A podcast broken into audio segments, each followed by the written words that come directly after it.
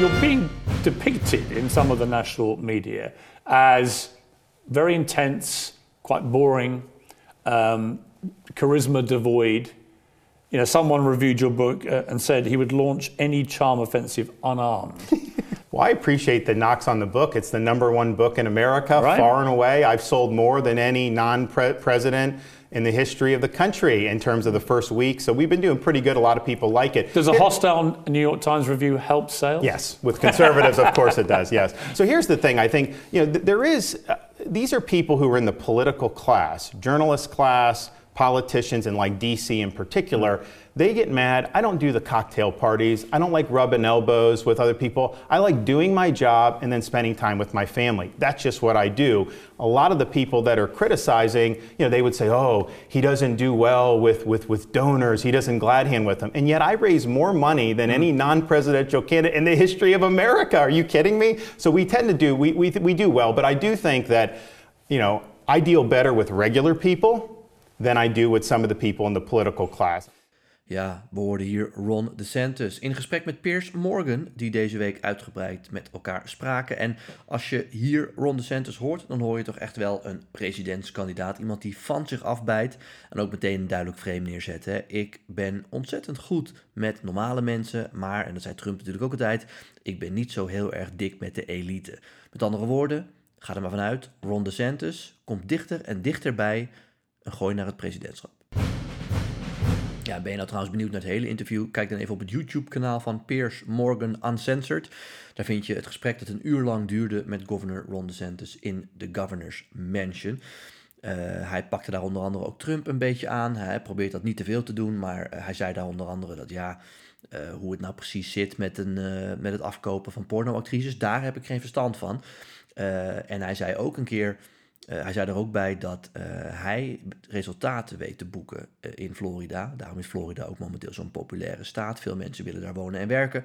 En dat is wat de Republikeinse Partij nodig heeft. En dat uh, hoeven we niet uitgebreid te bespreken, die twee dingen. Want die heb ik in twee eerdere podcasts al besproken. Hè. De vorige podcast ging uitgebreid over de zaak Stormy Daniels en Trump. Dus wil je nou weten hoe dat zit, luister dan de vorige podcast even. En ik heb ook al in een podcast gesproken over wat Ron DeSantis vaak chirurgische precisie noemt. Hè. Uh, ik ben net als Trump, ik ben een Trumpist, zeggen natuurlijk tegenwoordig alle Republikeinen. Maar uh, ik heb daadwerkelijk heel veel bereikt in Florida, want ik ga gewoon iedere dag aan het werk. Hè. Wat hij ook in dit interview zei, ik hou er gewoon van om uh, te werken en daarna ga ik naar mijn vrouw en kinderen. En dat is misschien saai, maar dat is wat ik doe. En daarmee wil hij natuurlijk een contrast tekenen met Donald Trump, die in de ogen van DeSantis elke dag tot elf uur op bed lag, daarna uitgebreid tv ging kijken, vervolgens ging twitteren, vervolgens ruzie maakte met allerlei mensen, vaak ook nog met de mensen die hij gisteren had aangenomen, uh, en vervolgens ook nog eens allerlei schandalen en rechtszaken om zich heen had. En Ron DeSantis zegt eigenlijk, stel je nou eens voor, iemand met de ideeën van Trump, hè, we plaatsen Amerika weer op één, iemand ook met de tactiek van Trump, hè, ik ga er ook met gestrekt been in richting tegenstanders, maar Uh, iemand die tegelijkertijd gewoon saai is en hard werkt. Stel je eens voor hoeveel zo iemand zou kunnen bereiken. Hè, als je vindt dat Trump veel bereikt hebt, ik zou veel meer kunnen bereiken. Nou, dus hiermee zien we het startschot eigenlijk een beetje van wat de toonzetting wordt van Ron DeSantis in die mogelijke tweestrijd. En dat brengt me meteen bij uh, twee dingen die de afgelopen tijd uh, regelmatig uh, besproken zijn, maar die ik misschien even in wat meer detail kan uh, behandelen. Eerst even uh, de peilingen. Hoe staat het er nu precies voor? Want daar hoor je natuurlijk veel verschillende geluiden uh, over. Dat is ook logisch, want die peilingen uh, die uh, gaan up en down. Maar de trend is wel duidelijk, moet ik zeggen. Uh, en tegelijkertijd misschien eventjes verder gaan in wat ik eerder heb gezegd, namelijk dat ik denk dat er ruimte is voor een uh, republikein anders dan Trump. Hè? Een republikein à la Ron DeSantis. Iemand die zegt, ik ben een Trumpist, uh, maar ik heb niet al die schandalen omheen. Misschien eventjes die twee dingen nog even bij elkaar pakken. En dan hebben we meteen ook de laatste stand van zaken besproken als het gaat om die Republikeinse nominatiestrijd. Uh, ik zei het al, wil je meer weten over de zaak Stormy Daniels? Luister dan even naar mijn vorige podcast. Deze week is het daar natuurlijk de hele tijd over gegaan. Uh, en dat is precies zo, zoals Donald Trump het wil. Hè? De, uh, de pers draaide over uren. Ik heb zelf ook in menig programma gezeten. En het ging allemaal weer over Trump. En het feit dat Ron DeSantis dus dat interview gaf aan Piers Morgan is eigenlijk een heel klein beetje ondergesneeuwd. Daarom liet ik er maar een fragment uit horen, want ik vind het wel belangrijk voor deze podcast. Uh, Sam Hagen stelde vrijdag, of uh, donderdag moet ik zeggen, in half acht een hele goede vraag. Die zei, waarom duurt het nou zo lang? Want ik heb je in ieder programma gezien. Ik zat bij V I, Goedemorgen Nederland. Ik zat al eerder ook nog bij half acht. Uh, waarom hebben we nou nog geen beslissing van het Openbaar Ministerie daar in New York of ze Trump gaan vervolgen?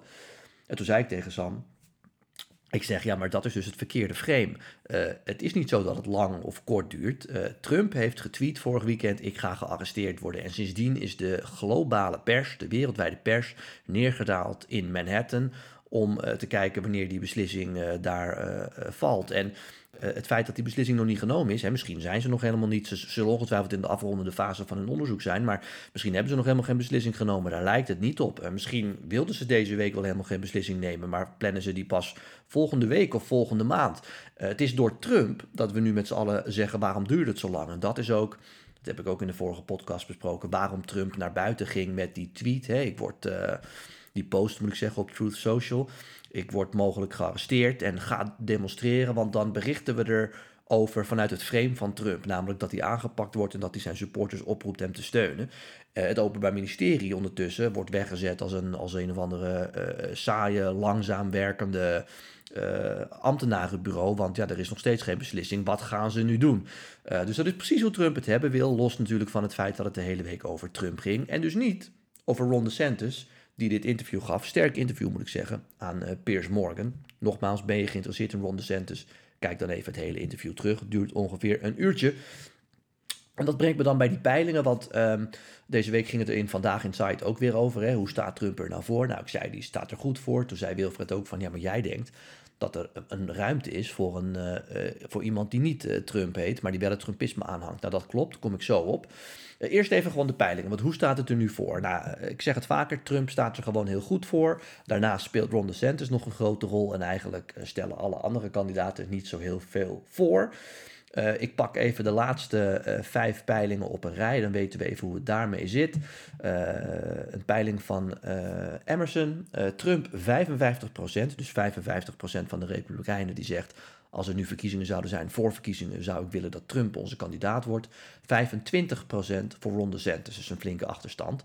Uh, een andere peiling, eenenvijftig procent voor Trump, tweeëntwintig procent voor DeSantis. C N N die peilde onlangs zevenendertig procent voor Trump en negenendertig procent voor DeSantis. Daarin staat DeSantis dus voor, maar dat is een uitzondering, want een Quinnipiac-peiling liet weer zien dat Trump op zesenveertig procent stond, Ron DeSantis op tweeëndertig procent.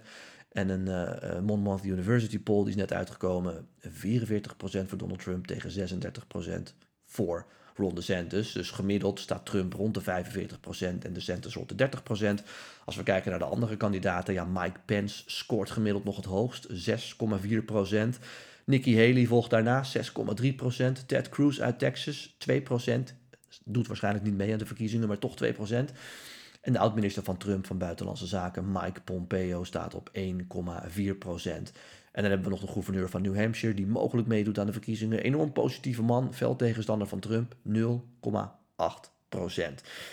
Dat geeft dus even aan dat het helder is dat het nu een tweestrijd lijkt te worden tussen Trump en DeSantis. En hoe die tweestrijd uitpakt, ja, ik zei het al, Trump staat er goed voor, maar dat zegt nog eigenlijk helemaal niks. Uh, in tweeduizend vijftien, rond deze tijd, stond Jeb Bush uh, ver voor in de peilingen en kwam Trump daar langzaam maar zeker aan. En de presidentsdebatten hebben toen ontzettend veel veranderd, want daarin veegde Trump de vloer aan met Jeb Bush. Dus we zullen, ik heb dat ook vaker gezegd, uh, moeten wachten tot augustus. Dan staan alle kandidaten met elkaar op een podium. En dan zullen we zien of Trump die voorsprong kan behouden. Hè? Presteert hij daar weer net zo goed of heeft hij toch een beetje van zijn glans verloren? Kan Ron DeSantis Trump daar uh, uh, keihard aanpakken zoals Trump ooit Jeb Bush aanpakte? Uh, kan hij zich verweren zoals hij dat wel heel goed deed tegen Piers Morgan, maar tegenover Donald Trump is dat toch wel even een verschil. Of kunnen alle andere kandidaten die ik net noemde nog een uh, uh, gat in een pakje boter slaan en is er misschien nog een naam die we nu helemaal niet bespreken, die dan in één keer glorieus opkomt? Nou, de debatten, die spelen daar een belangrijke rol in. Maar dan hebben we in ieder geval eventjes een heldere stand van zaken wat betreft die Republikeinse nominatie. Hoe staat het er nu voor? Trump dus uh, uh, ongeveer uh, anderhalf tot twee keer zoveel steun dan Ron DeSantis. En de rest hobbelt daar een beetje achterna. Nou, dat brengt me bij mijn tweede punt. Uh, uh, is er dus ruimte voor een, uh, uh, een andere kandidaat dan Trump? Ik denk het dus wel. Tegelijkertijd, uh, dat moet ik ook maar even zeggen, de kritiek daarop is natuurlijk op die stelling die ik dan neem. Waarom zou je, ik zei dat ook bij Vandaag Inside deze week, ik ga in mei naar de Amsterdam Arena. Niet voor Barack Obama, die spreekt in de Ziggo Dome. Daar ga ik overigens niet heen, want uh, uh, ik weet wel wat hij gaat zeggen ongeveer. En ik heb hem al vaker horen spreken in Amerika. Ik ben denk ik ook uh, in Amerika als Obama er is. Maar dat terzijde. Ik ga wel naar de Amsterdam Arena, want Bruce Springsteen komt weer optreden met de E-Street Band. Daar heb ik ontzettend veel zin in. Uh, en ja, ik ga natuurlijk niet kijken naar een coverband van Bruce Springsteen. Er zijn er heel veel van. Uh, denk aan Bauke, hè, de coverband van Elvis. Zo zijn ze er ook van Bruce Springsteen. Ja, ik ga daar niet heen, maar Bruce Springsteen leeft nog. Uh, ik heb laatst bij V I ook verteld dat ik met mijn moeder en uh, uh, mijn schoonfamilie naar ABBA ben geweest in Londen. Ja, dat was heel leuk, maar dat zou ik natuurlijk niet hebben gedaan naar van die avatars als ABBA nog echt optrad. Dus uh, je kunt natuurlijk ook zeggen, ja, waarom zou je op een DeSantis of uh, Mike Pompeo of uh, ook een Mike Pence, hè, die eigenlijk zegt ik ben Trump, maar dan de nette versie. Waarom zou je op zo'n cover uh, act stemmen? Terwijl het origineel nog gewoon optreedt. Sterker nog, hij doet gewoon mee aan die verkiezingen. Dus waarom zou je dat doen? Uh, ja, en, en dat is natuurlijk uiteindelijk waar die, uh, en dan kom ik weer terug bij die debatten, waar die debatten over gaan. Als die coverband uh, uiteindelijk beter is dan de echte band, hè, als Trump een beetje wat van zijn glans uh, verliest en andere kandidaten er met de show van doorgaan, ja, dan pas kan het interessant worden. Dus let op die debatten. Uh, die gaan we uitgebreid behandelen natuurlijk in deze podcast. En die zullen, de eerste staat gepland in augustus, dus waarschijnlijk einde zomer plaatsvinden. Goed, tot zover even deze stand van zaken wat betreft de Republikeinse nominatie. Dan aan jullie vragen die jullie hebben opgestuurd via Twitter, Instagram en LinkedIn. Ja, Mitta die vraagt op uh, Instagram, die heeft gekeken naar de video's van Tucker Carlson met betrekking tot de bestorming van het Kapitool. En hij zegt daarin is duidelijk te zien uh, dat uh, die shaman, die hele bekende man, een rondleiding zou krijgen voorafgaand aan de bestorming. Uh, en tevens ook aangeeft dat iedereen naar huis zou moeten na die tweet van Trump. En je ziet ook een bewaker die zou zijn overleden tijdens de bestorming van het Kapitool, gewoon levend door het, kapito- eh, door het Kapitool lopen, door het beeld lopen erna.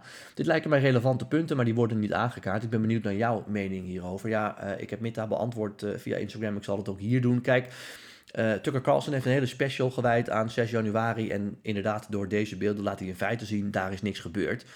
Uh, ik heb die special ook gezien, maar ik snap niet zo goed wat ze toevoegen, want natuurlijk zullen er beelden te zien zijn van die kapitool, kapitoolbestorming, waarin alles er rustig aan toe ging. Hè. We weten ook dat de beveiliging niet uh, up-to-date was bijvoorbeeld, dus dat een aantal beveiligers met demonstranten werden geconfronteerd en die in het Kapitool waren en vervolgens dachten van ja, ik, ik behoud maar zoveel mogelijk kalmte om de boel niet uit de hand te laten lopen, want ik ben toch outnumbered. Ja, dat is natuurlijk helemaal niet zo gek. Uh, ik snap dus niet hoe die beelden precies bewijzen. Zeg maar, om het lang verhaal kort te slaan, er is ontzettend veel gebeurd op die dag van de Kapitoolbestorming. Ontzettend veel uh, beelden hebben dat vastgelegd. Dat er vervolgens ook beelden zijn uh, waarop het er rustig aan toe gaat. Ja, van al die uren materiaal vind ik dat niet zo gek. Dus ik denk dat Tucker Carlson, Uh, dat weet ik althans wel zeker, een beetje selectief heeft geshopt. Dan vraagt Twan. Hey Raymond, is het al eens eerder voorgekomen dat een president niet direct herkozen werd voor een tweede termijn, maar bij een latere verkiezing alsnog werd verkozen voor een tweede termijn? Ja, dat is een hele goede vraag, Twan. En dat is één keer eerder gebeurd. Dat was uh, uh, de eerste democraat die na de burgeroorlog werd gekozen, Grover Cleveland. Uh, die heeft het Witte Huis verlaten en daarna voor een tweede termijn uh, nog een keer vier jaar gediend. Is daarna verder nooit gebeurd. Uh, en president Trump hoopt dat natuurlijk te evenaren.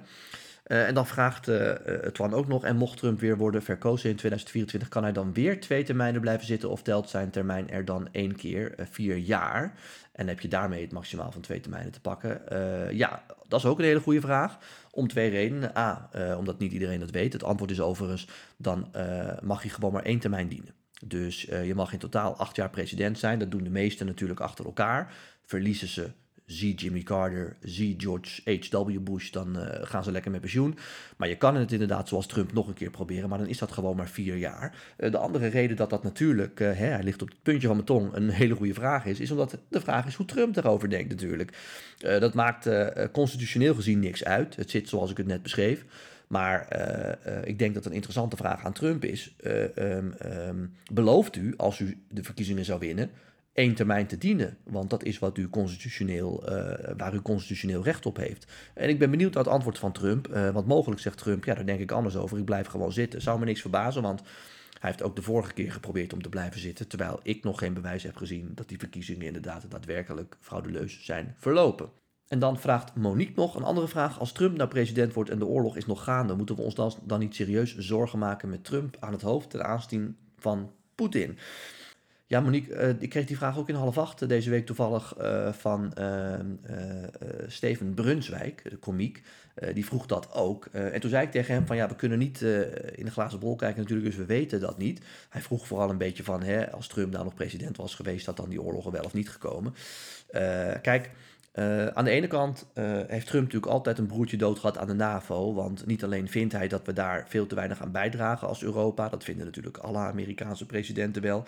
Uh, ja, hij vindt überhaupt die hele verhouding niet uh, oké. Okay. Hij, hij, hij vindt eigenlijk dat als Amerika al andere uh, uh, landen verdedigt, dat daar gewoon flink voor betaald moet worden. Hè? Voor wat hoort wat. Hij is een transnationele president. Dat beschrijf ik ook in mijn boek uh, over hem. Uh, dus in zoverre kun je zeggen van ja, dan had Trump uh, misschien de boel de boel gelaten. Uh, tegelijkertijd is Trump ontzettend uh, onvoorspelbaar. En dat maakt ook dat andere landen wel eens denken, wat gaat er nu gebeuren? Hè? Er zijn een tal van verhalen van, en met name de Chinezen, uh, die zich daar zorgen over maakten. Dan was er bijvoorbeeld een belletje vanuit een Chinese generaal naar een Amerikaanse generaal, want die hebben directe lijntjes lopen. En dat er aan die Amerikaanse generaal gevraagd werd van, oh, Trump gaat toch niet morgen op de knop drukken, hè? Want die maakte zich heel erg zorgen daarover. En die generaal zei toen, nee, nee, nee, komt goed, uh, gaan we allemaal in goede banen leiden. Dus Trump is ook ontzettend onvoorspelbaar. Dus het uh, werkt twee kanten op, uh, zou ik maar willen zeggen. En uh, dan vraagt Danielle nog, uh, Raymond, uh, sta je binnenkort nog elders in het theater of alleen in Dalfsen? Nee, voor nu alleen in Dalfsen. Dat is uh, volgende week vrijdag, eenendertig maart. Er zijn nog een paar tickets voor. Ik geloof dat de zaal bijna vol zit, dus heb je daar nou zin in? eenendertig maart om acht uur in Dalfsen sta ik in theater De Stoomfabriek. En dan vertel ik ook over alle dingen die ik zojuist in mijn podcast heb besproken. En kun je ook vragen aan mij stellen en dan beantwoord ik ze direct. Ben er nou niet bij, maar heb je alsnog een vraag, dan kun je die natuurlijk gewoon bestellen zoals altijd via LinkedIn, Instagram en Twitter. Dan beantwoord ik die en dan uh, kom ik daarop terug in mijn volgende podcast. Tot zover, tot dan.